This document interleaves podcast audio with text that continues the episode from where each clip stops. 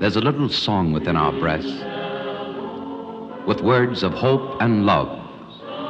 The melody blends as we join hands with faith in God above. Dr. Martin Luther King now tells us of this song. So here goes chapter 9 Jim Crow. Hello, folks. Once again, this is Eminem, and um, I'm going to talk to you on another subject that I experienced myself in life. is the uh, Jim Crow era. First of all, I want to give you a brief history of how this name came about and how it got attached to African Americans. All right, first of all, Jim Crow was a theater character by Thomas D. Rice. The character was based on a folder named Jim Crow that had been popular among the black slaves for years. The character was dressed in rags and wore a battered hat and torn shoes. Rice, which was why he blackened his face and hands using burnt cork, and impersonated a very nimble and witty African American field hand. The Jim character portrayed by uh, Rice perceive African Americans as lazy, untrustworthy, dumb, and unworthy of integration. Rice portrayed Jim Crow principally as you know a, a dim-witted buffoon, building and heightening contemporary negative stereotypes of African Americans. Advertise for it. Suit. You have no idea. What are you doing? Well, we're about to start chapter nine. It's called Jim Crow of Chronicles. Are you able to uh, perform your duties today? I can extrapolate a little bit. Well, thank you for participating. So, Eminem is going to lead the chapter 9 on Jim Crow. Say hello to everybody. Hello, everybody. What's, what's happening, Suit? Just out of Philadelphia, Newark, I uh, talk to the guys and I express your viewpoint. Okay. Uh, never mind, never mind about that magic. What, what, what time of the day was that today that I called? What time? It was about quarter of 11. Yeah, I was drunk. you, okay, you're fine. Are you saying you've sobered up already? Oh, no, I'm just getting started, Eddie. Okay. Yep, I feel bad for people that don't drink because when they wake up in the morning, that's as good as they're going to feel all day long. That's correct. So that's how the name Jim Crow got attached to these so-called, you know, black laws that basically got started in 1865 after the Civil War during the Reconstruction period. Um, the Jim, the Jim Crow laws were state and local laws that were enforced racial segregation in the southern United States. And you know something else? A lot of people thought it was just the south. No, up north, Jim Crow law was also enforced up there in some of the areas, you know, where it had white only, black only. So it just wasn't the southern states. Some of the northern states also, you know, had the Jim Crow laws all were enacted in the late 1900s and 20th centuries by white Democrats that dominate the state legislature at the Reconstruction periods, and these laws were in fact were enforced until 1965. So we're looking at a hundred-year period that a lot of people have no idea about. Roots of the Jim Crow laws began as early 1865, immediately following the ratification of the 13th Amendment, freeing four million slaves.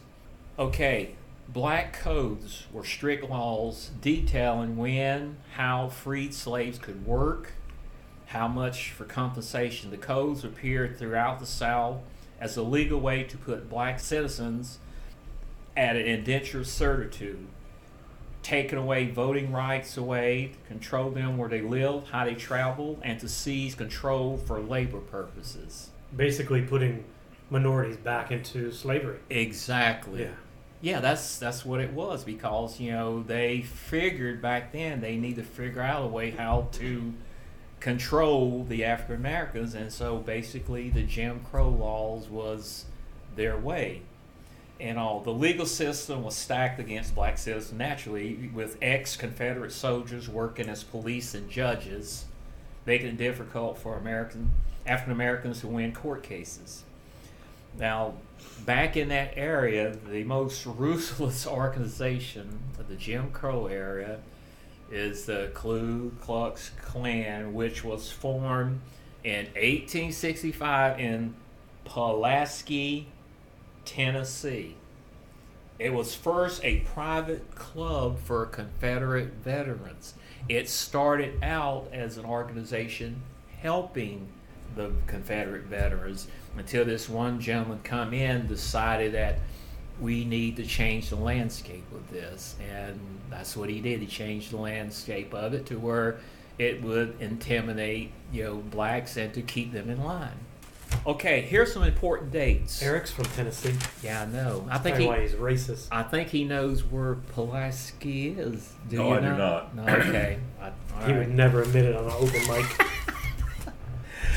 In 1948, Harry S. Truman ordered integration in the military. Now you got to remember, folks, back during World War II, you had black soldiers here, you had white soldiers here, and that's Japanese. how the Red Tails, the pilots, came about. They were in Italy, stationed over there, had their own base and everything, and away because basic back then they said even though he was a black pilot that he could not give a white person orders. So there again, they have their own base, their own uh, people that order them around, and all. So I mean, this, I mean, this is something else. What, are you doing, Sue, with your phone there? Are you eating it? I'm listening. I'm Okay. getting a history lesson. Okay, Oh, you're getting a history lesson. okay, all right. I 1950. don't. I don't want to interrupt. Uh, Eminem. Go ahead. I Go. got nothing to say. Okay, all right. Well, maybe you will after I get done, because I'm gonna be done here soon. Well, put your phone on mute then. Okay. All right. In 1954, the Su- Supreme Court ruled in Brown versus Board of Education that the that educational segregation was unconstitutional. This is 1954. It wasn't until 1964 that President Lyndon Baines Johnson signed the Civil Rights Act, which legally ended discrimination and segregation that has been institutionalized by the Jim Crow laws. Now, this is 1964. It took the Voting Rights Act and the Fair Housing Act, all these other acts, who were 1965 that most states were supposed under that, which most states didn't. They enact their own acts. For instance, you know George Wallace in Alabama standing at the door the college to prevent black kids from going there. It took the National Guard getting him out of the way in order for stuff like that to happen. I remember that. Yes. I mean, it's just, it's amazing. I mean, I grew up back then. I remember movie theaters. You had one door that said white only. You had another door that said colored only. The white only went downstairs. Colored only went upstairs. It's the same for churches too. Same for churches. You know, you didn't go to a white church. You went to a black church. Okay. or if it was segregated, the blacks would sit on the top balcony and the whites would have the first floor separate. Well, in it- Georgia, in Georgia. Oh, but see, every every state kind of did their own, but North Carolina, no. Especially Southern Baptists, you didn't if go they're to. in the same building, Yeah, it was segregated. right. Ah, They had segregated waiting rooms, water fountains, restrooms, building entrances, elevators, cemeteries, amusement park. And even at the amusement park, the cashier windows, it would have white only, color on, even at the cashier windows at the amusement park. and you remember seeing that growing up? Yes, Yeah. like I said, I remember the, the small town I'd go to. You know, the water fountains, color only, white only. The movie theater, same thing. I remember all that. And Mom always said, you know, when you're out, said be careful. I said, why, Mom? She said because there are people out there that will take advantage of you, and a lot of times you may go missing, and they might ever find you. And I always took that a grain of salt, and always re- remembered that when I did have to go out, because we lived out in the country, and we had to walk long distance to go to the store and you know do things because you know we were so far away you know from people. Do you ever look back on your childhood and go, "Oh, I was in a bad position"? Being that you took it for a grain of salt, can you look back and go, "Oh, that might have been a position that I probably shouldn't have been in"? Well, not. Mom always told us growing up. She said, "It's like this. You always gonna have good people, and have bad people, but you always gotta put your faith and trust in God. And if you do that, you're gonna be all right." And that's what I did because she said, "If you don't, it puts you further behind in things." And I wanted to move forward in things and not stay you know, where I couldn't move forward. And, and a lot of people still to this day wonder, well, why did Martin Luther King make so much fuss? Well, Martin Luther King made fuss because he was trying to wake up black America to say, look, you are better than this. You need to get out, do things, raise uh, rise above this, and that's the only way. There's a little song that we sing in our movement down in the South. I don't know if you've heard it, but it has become the theme song. We shall overcome. We shall overcome. Deep in my heart, I do believe we shall overcome. Though I've joined hands so often with students and others behind jail bars singing it, we shall overcome. Sometimes we've had tears in our eyes when we joined together to sing it, but we still decided to sing it. We shall overcome. No, before this victory is won, some will have to get thrown in jail some more, but we shall overcome. Don't worry about us before the victory is won. Some of us will lose jobs, but we shall overcome. Before the victory is won, even some will have to face physical death.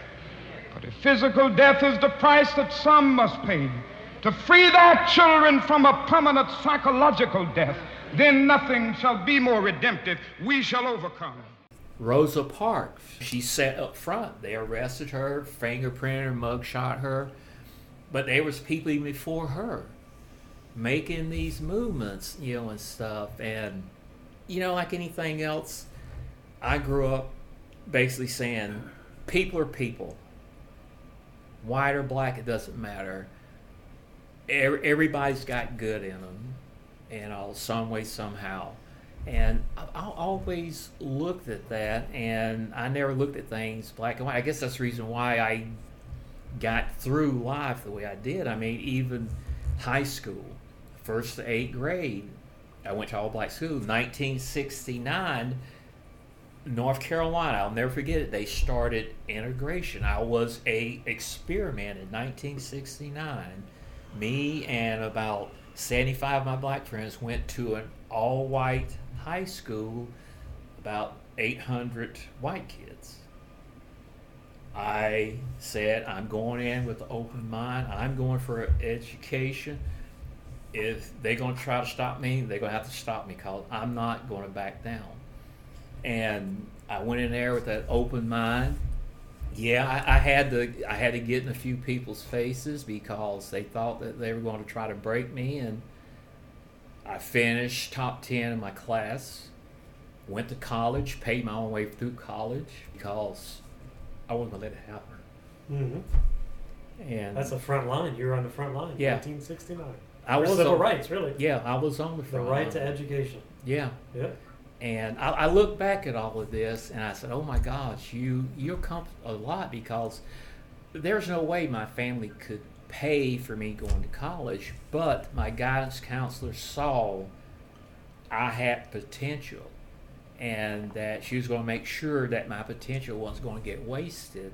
So I was able to go to college on grant, scholarship, and work study programs and all at Western Carolina University is my alumni, and I I'm, I'm thankful for her for that because you know she saw that I had the potential. But even back, I mean, like I said, back then, just so many people had potential. They didn't get the opportunity that I did because people didn't reach out to them like I was reached out to and to help, you know, to get through this. But I'm telling you what, it was, it was a hard era. It was a hard era to grow up in because trying to find a job, summer job.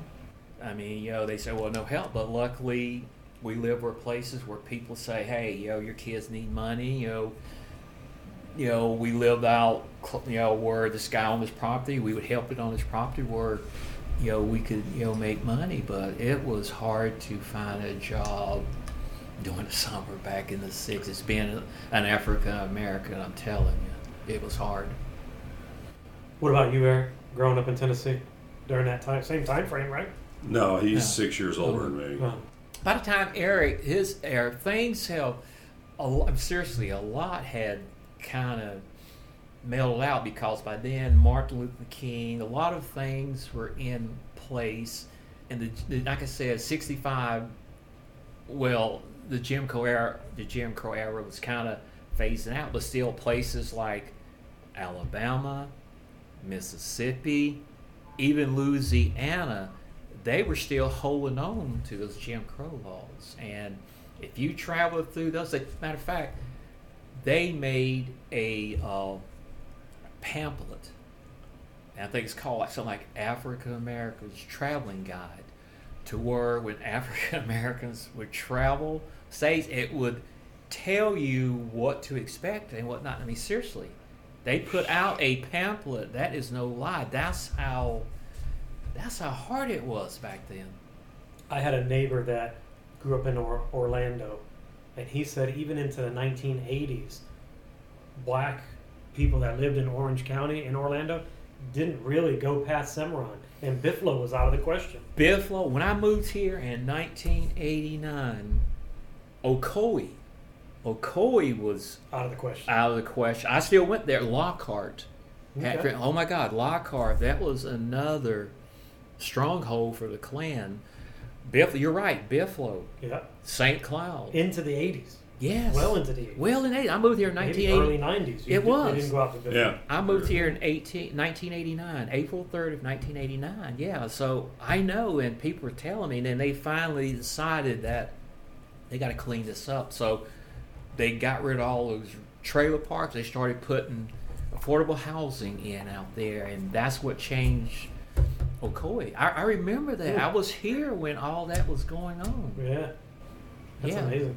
Yeah, so it nope, I mean from North Carolina to Florida, still 1980s. I'm still dealing, you know, with the Jim Crow crowd. It's still in your mind. Well, it, it, It, well, in that time, it was still in your mind as, okay, let before I go somewhere, let me reassure myself that's someplace I can go. well, I don't know. I- A lot of times, you know, situations like that, I knew. I said, well, unless I had business there, don't go make waves. If I didn't have business there, but see, like Eric and I, we go out to court and all because what's the restaurant we used to go to out there and eat? You used to take me to out there in Ocoee. Oh, Gators It maybe I'm not sure because was you know- right there at Good Homes Road. Yeah, Yeah, it was Gators dockside. yeah. And all because well, Eric used to take me to, you know, a lot of places, and you know we'd go, you know, hang out and stuff, and he kind of give me an education on you know a lot of the places. Plus, to a lot of the people that I met, kind of told me said, you know, just you know, be careful. And I'm not the type person to kind of make waves, but then again, too, if I had business there, I, I won't. I won't go there. I mean, that's just the the way I was. I mean, you know, and even living here in, in Orlando, I don't like to harp on, but it was hard times. It, it it made me tougher. It made me appreciate things a lot more in life and not worry about small things. I guess that's the reason why I got so many friends because so many people would come up to me and say, "You know something? You don't act like a black."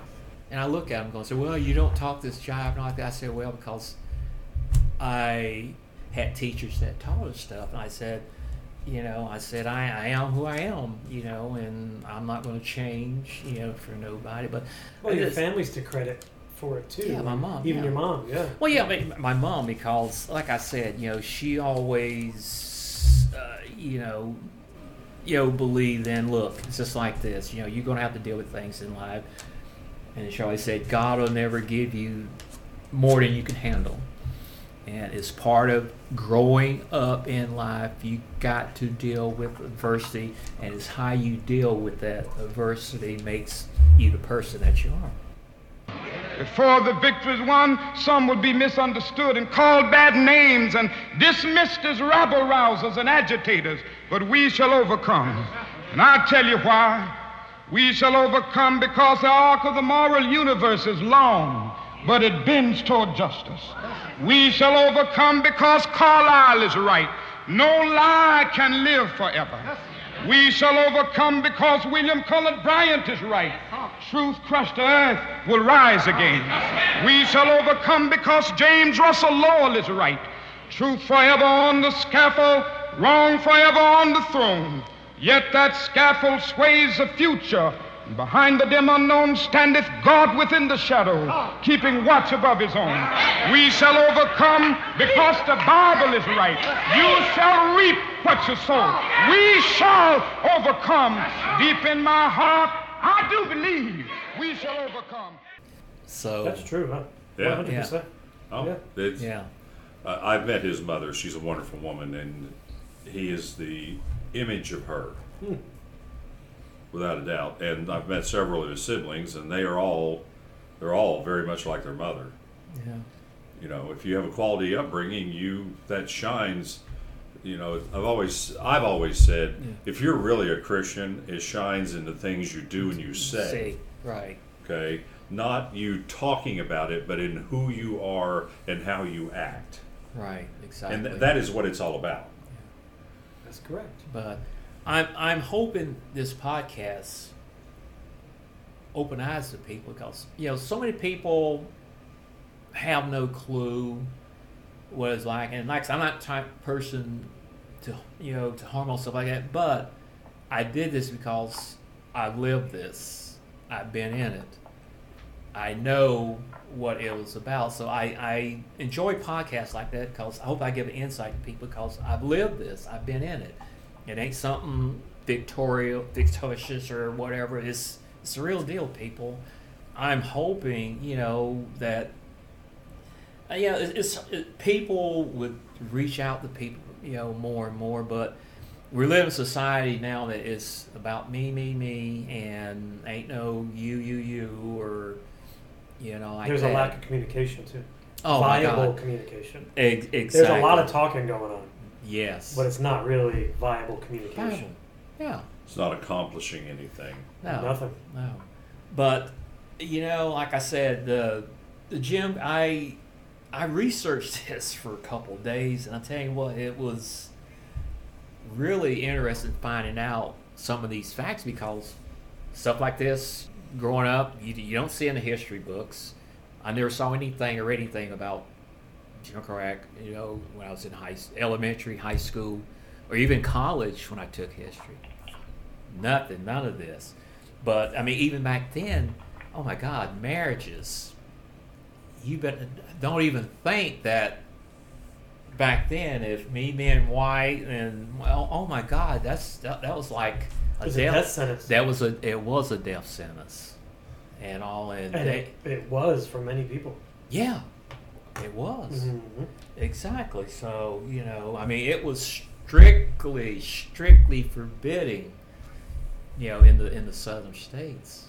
But uh, you know, The Democrat held southern states. I did you hear that? Did you hear that, Eddie? I heard something about Franklin Delano Roosevelt. What, what, what was said about the Democrats? The Democrats was the cause of the Jim Crow laws. Well, you know, uh, I was blessed. I was raised right outside of Philadelphia. And at a great time, the 70s and the 80s. In 1980, I was 14. And as uh, you may or may not know, I'm a great fan of Frank Sinatra. Right. And on Fridays and Sundays they would play four hours of Sinatra. Friday with Frank, Sunday with Sinatra. A guy by the name of Sid Mark, who's still around. He's about 180 years old now, uh, still doing it. So I learned a lot about Sinatra and what he did uh, in the early days of Las Vegas to help break the segregation barrier. For anybody who else was it. Right. Frank just sang with Lena Horne. Obviously, he loved Nat King Cole. Mhm. They wrote Mona Lisa for Sinatra. He gave it to Nat Right. because he loved Nat. And when Lena Horne would leave Vegas, this is in the mid 50s at the Flamingo, who was, at the time, Bugsy Siegel was gone, but he started a would burn her sheets. They would burn her pillowcases. Her children swam in the pool one day in Flamingo. After they left, they drained the water. When Oh. Sammy came to town, Sinatra was staying at all the nice joints. They made Sammy stay in a cardboard box Right. off the city highway. Same way with Nat. Well, when all of this started to filter back to Sinatra, he was upset. He goes, these are my friends. It's not a matter of race. And by the way, change it or I'm out. And he had enough clout to do it back then. So I was raised on that knowledge. There was no yeah. Right. Uh, you got information from the radio. I was 13, 14 years old. Uh, I watched a lot of Don Cornelius. I mean, I was not going to watch Dick Clark on American Bandstand. He was white. Yeah. Philadelphia's music was so eclectic. You could hear Bobby Darin and Sal Mineo. You could hear Sinatra and Dean Martin on one station. The other station had Archie Bell and the Drells. You had Martha the Van Dellen, Sam Cooke, Jackie Wilson. So I was raised, I was blessed that you didn't judge race. But it didn't happen all the time like that. I was lucky. And there's still racism today. Oh I, yeah. I, it just is what it is. Yeah. It'll Eddie. It'll never go away. Simple fact when it's passed down from generation to generation. It's just something that there you got to do the best to deal with, and it's like me, you, you got to turn the other cheek. And like they said, sticks and stones may break my bones, but words will never hurt me. And I've always tried to live that motto because if you let words bother you, you're gonna be going around trying to knock heads, and it's just you're not gonna get anywhere. Yeah, I mean, I've, I've experienced myself. I mean, years ago I asked, I said, I'm white, I'm heterosexual, I'm privileged. So who represents me in Congress? What's that? What's that coalition? You know what I got back? I got crickets. I got nothing. I said, okay. Right. Well, I mean, I'm I'm glad that you know people like us, you know, we can you know sit around and talk about this because you know Craig, he you know is a lot younger and he hadn't really experienced this. Eric, you know, you, me, so I mean, I, I enjoy topics like this because we've kind of touched base on these, especially this topic like this. We've kind of lived in it and around it, and we kind of know something about it. So it ain't something where we're making up or fabricating. It's it's, it's the real deal.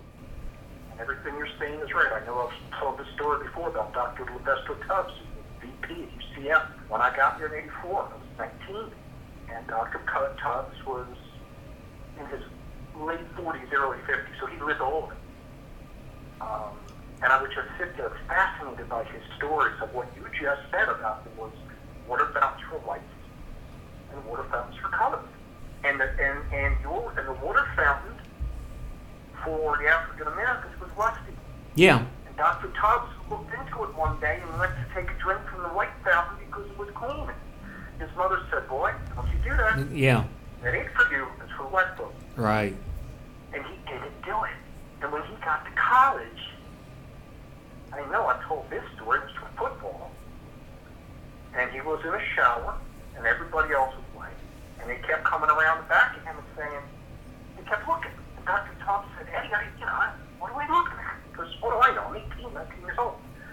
and all the white guys said, Where'd you tail, boy? I said, Dr. Tubbs. Now, remember, I'm 19. I've never, ever had a discussion like this with anyone. I said, What, what did you do? Because I couldn't do anything. He said, We're.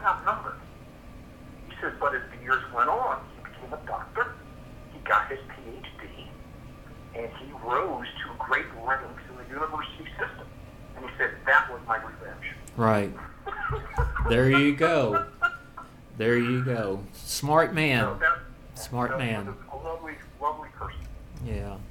And uh, well, that's great. I I appreciate you chiming in. It, it, it's a conversation. This podcast here is a conversation very few people know about, and I'm hoping we can reach out to people and make them a little more aware why there's so much hostility. And people say, "Well, get over it and get behind." it." Yeah, it's easy said and done. I mean, I can do things like that. A lot of people can't because it's just it is what it is, and I've learned to rise above you know stuff like this. And I'm glad. I'm glad I have because if not, you, you got a lot of hurt and a lot of dislike. You know, you know, dealing you know with people, and I mean even. I mean, it's just you know sad, you know, reading some of this stuff. It's like I was telling my wife the other day. Last year there was uh, this happened out at Disney. There was uh, this couple from uh, Georgia. I don't know what part they were down at Disney. They were at the swimming pool, and there was this black lady. Her kids come up. She was actually the doctor in town, and uh, they started looking at her strange when her and the kids, you know, got in the pool. And then she basically said to, "Well, we're using this pool. Um, won't you come back later and you can use the pool?" And the lady said, "Well, we're in here now. Uh, we plan on use the pool." And this is no lie. The lady told her kids, "Go pee in the pool with them in the pool." Wow. This happened out at Disney, and so while this was going on, people. Luckily, there was people there. They were uh, taping and filming this, and then they went to the management and showed the management. And before you know it, they had them to pack their bags. The white couple and told them, "You know, go back to Georgia. We don't want you here no more." And they were raising hell. Then they come. The, they, they apologized to the the black lady, which is a doctor and her kids. I mean, so this happened last year in Orlando. So yeah, it's still there. It'll never go away. People just there's just so much hate. There's a lot of hate still there.